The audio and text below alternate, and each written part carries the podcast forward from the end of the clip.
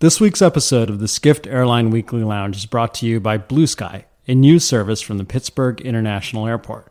Visit blueskypit.com and subscribe to get weekly headlines on airport and aviation news, trends, and ideas. That's blueskypit.com. Hi, and welcome to the Skift Airline Weekly Lounge. I'm Madhu Unnikrishnan, your host, the editor of Skift Airline Weekly, and I'm joined today in Skift's New York's office with Brian Summers, Skift Travel's Senior Aviation Business Editor. Brian, thanks for joining us. We just wrapped up two days of the Skift Global Forum here in New York, where both of us had some interesting conversations on stage with uh, some senior airline executives. And I wanted to kick this conversation off by asking you about your interview with uh, Derek Kerr, um, American's Chief Financial Officer. What were, what were your key takeaways from that, uh, that conversation? First off, uh, Madhu, thank you for having me here on the podcast. Uh, I always enjoy listening to the Airline Weekly Lounge, and it is a it is just thrilling uh, to be here with you.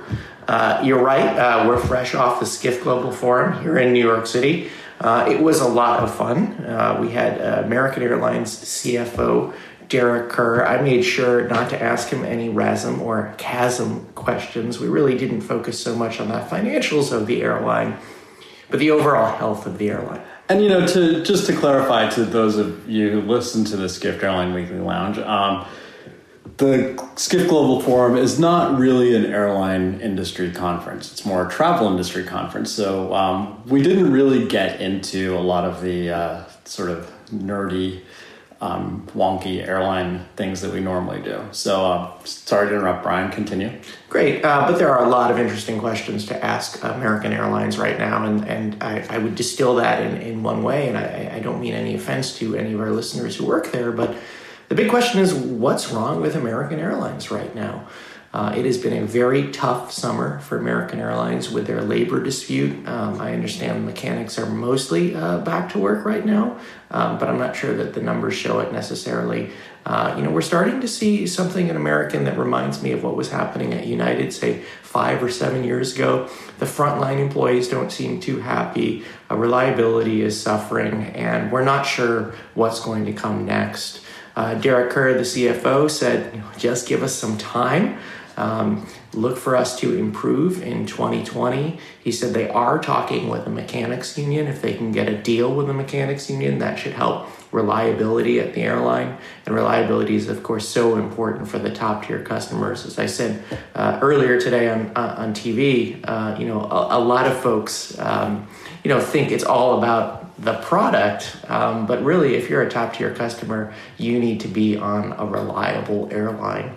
Uh, of course, Madhu, I'm, I'm a journalist. Uh, generally, in the past, I haven't been able to have opinions, but you know these things change over time. I'm, I have to say, I'm a little bit skeptical um, that American thinks that it can solve all its problems and you know everything is going to be fine next year. Some of these are, are, are structural and uh, problematic, and you know you can come back to me and say American is, is making money, and they are, but they're not making as much money as they should, and the the, the reliability of the airline is not where it needs to be. Well, Brian, you know that's interesting. Um, uh, the old American, the pre-merger American, was marked by toxic labor relations in 2012, and um, uh, you know the, it was the sort of Parker and team, Doug Parker and team's outreach to the unions that sort of sealed the deal for the merger. Um, do you think, and I know that the mechanics union, I mean, this is the last sort of legacy US Airways um, American contract that needs to be reconciled. But uh, do you think that uh, conditions or, or, relations between frontline employees and management has deteriorated to the point that it had been with the legacy American? Uh, I think it's, a, it's, it's, it's very complicated, uh, Madhu. I mean, I think that some of the problems that the frontline workers are having, not necessarily with management themselves. I mean, the customer service workers, um, you know, they're, they're paid fine, they're okay. Uh, I think what happens is that you're on the front line in O'Hare and uh, the mechanics say this flight has been canceled and uh, you know you have to figure out what to do with those passengers. And this happens day after day and you're not sure what the reason is. Um, you know, you get frustrated as a frontline worker, and uh, it's very hard to do your job. So, you know, let's say your average customer service worker isn't mad at Doug Parker, they might be quietly mad at the mechanics union for just making their life harder, and then it all kind of snowballs and it, it, it becomes a tough job. So that's one thing. And then the other thing that people don't talk about as much, and you know this, Madhu um, it's not so it's not as easy as American Airlines negotiating with its mechanics union. Um, what U.S. Airways and Americans uh, labor decided to do in, in the case of the mechanics is they basically merged the two unions not very well. So you have uh, leaders from the old US Airways Mechanics Union and leaders from the old American Airlines Union trying to negotiate together with American. But the American people on the union side and the US Airways people on the union side, they don't always agree eye to eye. So that makes it tough for America to negotiate. Uh, regardless, all this stuff, it, it has to get fixed.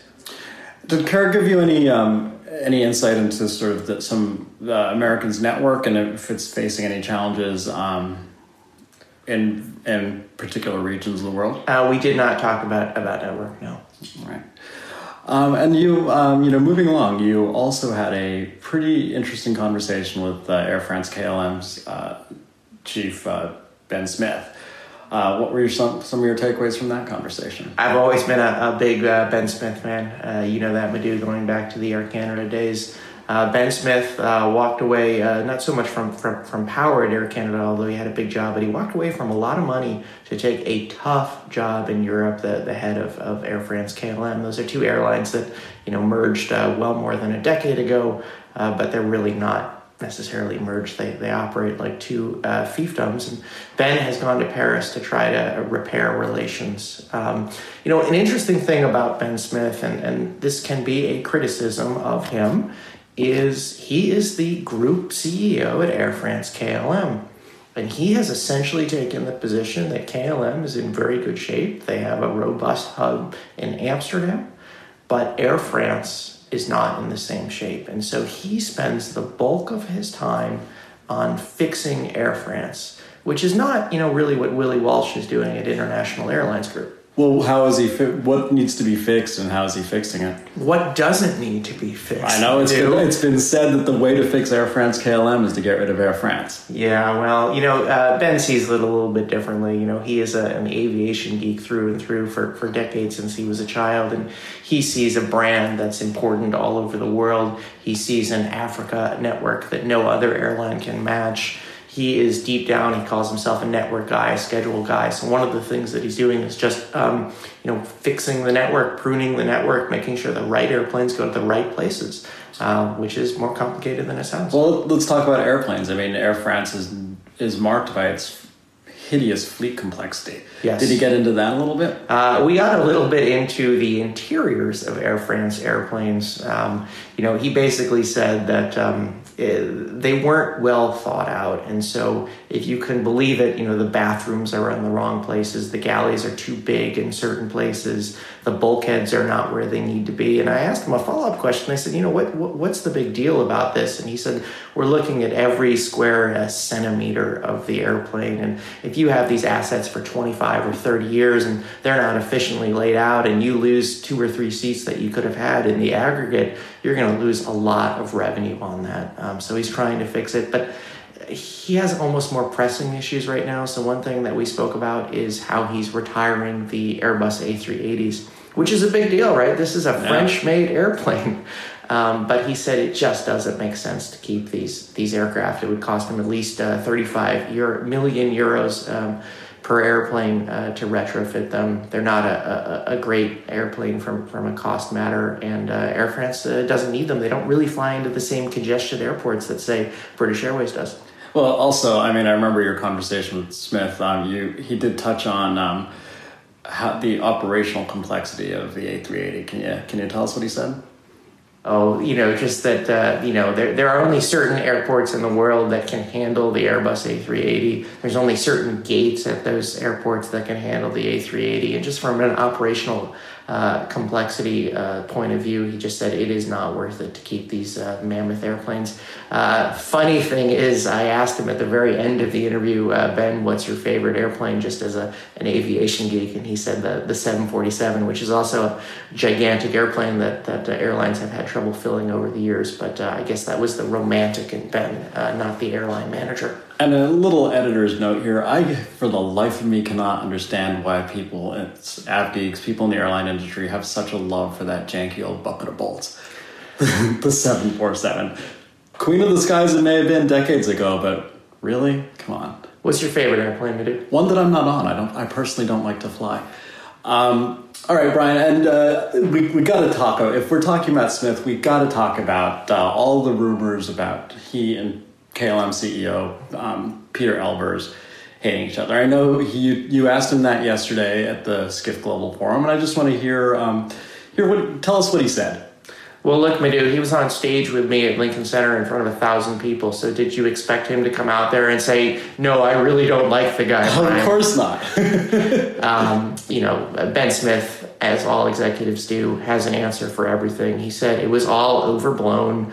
It wasn't that big of a deal. Uh, Pieter Elbers is a skilled um, airline manager, and uh, Ben actually blamed the media for blowing this out of proportion, which I didn't care for so much because I don't think that that's true. Uh, if anybody blew it out of proportion, it was the Dutch government because they were going yes. to the media and they took an enormous stake in this airline, about 14%, because they were so upset with what was happening. And we're living in an era, Madhu, as you know, where European governments are trying to get out of airline investments, not into them. So this is something that he'll have to deal with going forward. Um, but it does seem to have cooled down a little bit. You don't hear of the same infighting uh, between the Dutch and, and, French sides, but perhaps I'm not as plugged in as, as you are. Maybe are, are you hearing other things?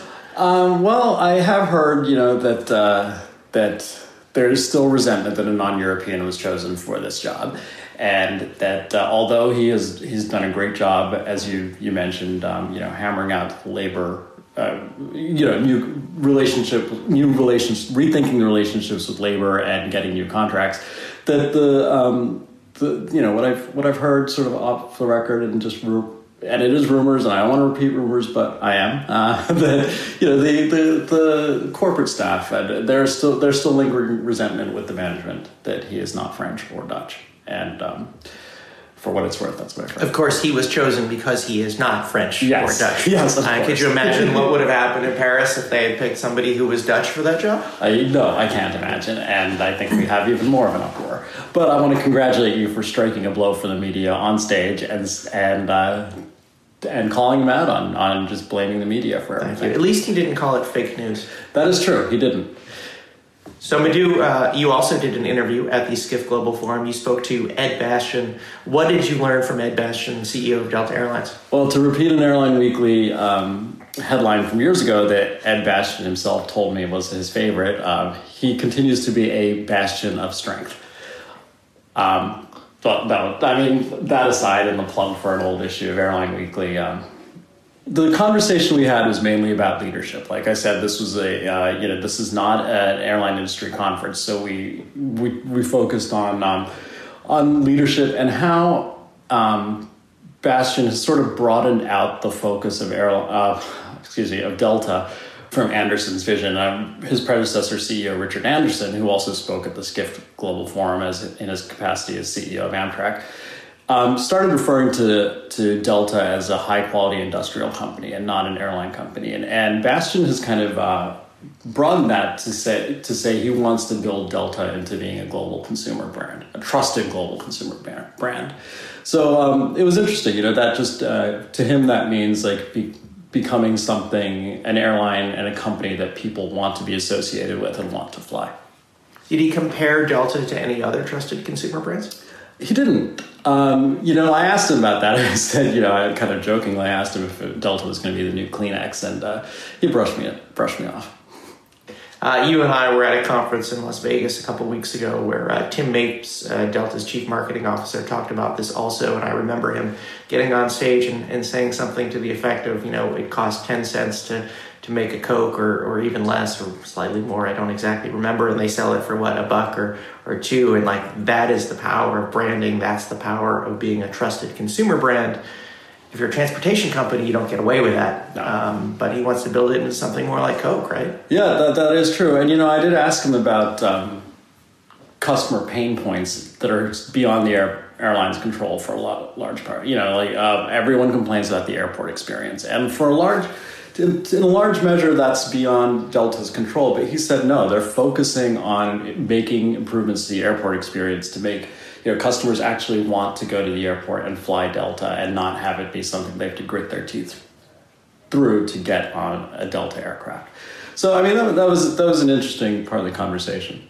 So uh, in May, Delta made a big deal. They sent press releases to you and me about the fact that they were going to test free Wi-Fi on 55 domestic flights every day for about a couple of weeks to see whether it worked, whether the system could handle it, because in the future, Ed keeps saying, we want to make Wi Fi free. Uh, what did he say about that test, and when are we going to get free Wi Fi? Uh, he said the test went well, but it was still a very, um, the complexity of putting Wi Fi in aircraft um, just remains remains a, a, a barrier. Um, he says he remains committed to the fact that Wi-Fi should be free on aircraft, and he says they're working on it and they'll get it get it on board soon, but he didn't really, you know, specify a timeline.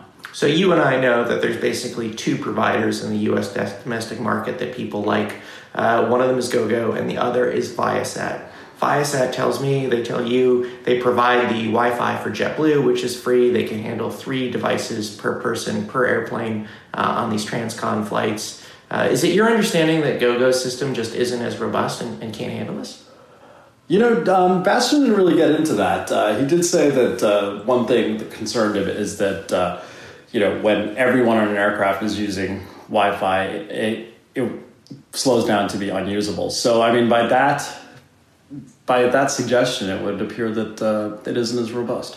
I spoke a little bit about this uh, with American um, backstage, and he said, you know, one of the problems is American has so many providers right? So I said, well, why can't you offer free Wi-Fi? Because Viasat can clearly do it. And he said, well, we use Viasat, uh, we use GoGo, we use air to ground, we use satellite, we use Panasonic.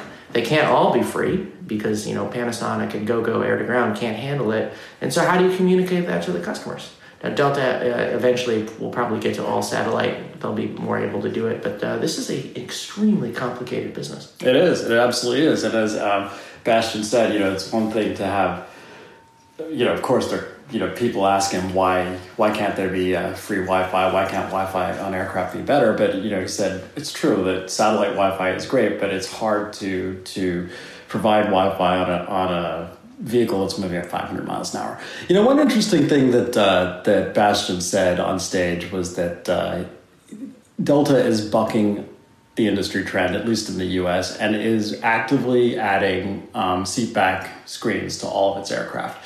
And I, I, found that really interesting because you know all all their all of Delta's competitors are busy ripping the screens out of air aircraft, and you know Bastian said uh, that. Uh, he personally, you know, he likes to when he's flying, he likes to watch sports on on um, on the screen on his seat back. He likes to, you know, do his work on his computer and a Wi-Fi, and he might have a tablet going with some other entertainment. So he said he likes to. The customer should have options, but uh, you know, why this ties into the Wi-Fi conversation because Delta is looking to um, connect the screens on the IFE wirelessly. So using the aircraft's Wi-Fi, getting rid of a lot of the wiring and the um, kind of obtrusive boxes under every seat. Delta is very proud of uh, this wireless system they, from, from Delta uh, flight products. Uh, I don't fly Delta very much. Uh, I think there's uh, some question about how well it works, whether it works as well as the embedded system. Um, but we're gonna we'll have to see what happens. They're very bullish on it. Absolutely, and uh, you know, a final thing that I thought interesting from my conversation with um, with Bastian was I did ask him about, um, and this is sort of followed on a question you asked him at the Skift Global Forum last year, when Delta had removed uh, or suspended discounts for um, members of the National Rifle Association in response to mass shootings. You know, I asked him about the role of CEOs in um, today. Uh, Walmart. Walmart recently announced that it would no longer sell certain types of ammunition in its store, also in response to um, to mass shootings. Um, 145 CEOs signed a letter uh, asking, you know, for stricter gun control laws. And I asked him, you know, is this a comfortable place for CEOs to be? And he said, no, it isn't. But that uh, that it's struck him and his peers and other companies in other industries that uh, you know the public is looking to CEOs and companies to be the moral authority of the country, and that that's that's an, a really interesting shift, at least in my lifetime. I mean, your lifetime's a lot shorter than mine, Brian, so maybe it's something you're you're uh, you're more used to. But it's a it's a strange position to think that the publicly traded company CEOs are now sort of guiding the morality of this country. In, in a way, he is. But what what I was struck by from the conversation was he also said there's still a there's a third rail of politics and a third rail of being a, a CEO. He he mentioned an issue recently in uh, Georgia, Delta's home state, right. about a, a new uh, a, a law that restricts abortion. And he said, you know, we had some some customers in New York and, and Los Angeles specifically were very upset about this law. But he said, as Delta CEO, an Atlanta-based company, he could not come out there and say anything either way. Absolutely, absolutely. So they do pick. It's like you know, it is a little. That's a very good point. I mean, that he cast himself and his peers as the moral authority, but he did say they have to pick their battles and um, that was an interesting uh, observation. Well, Brian, thank you so much for joining me. Um, it was a great, uh, great two day conference in New York. And um, to our listeners, we look forward to talking to you soon. Thank you so much for having me, Madhu. As I, as I mentioned earlier, big fan of the podcast. Goodbye.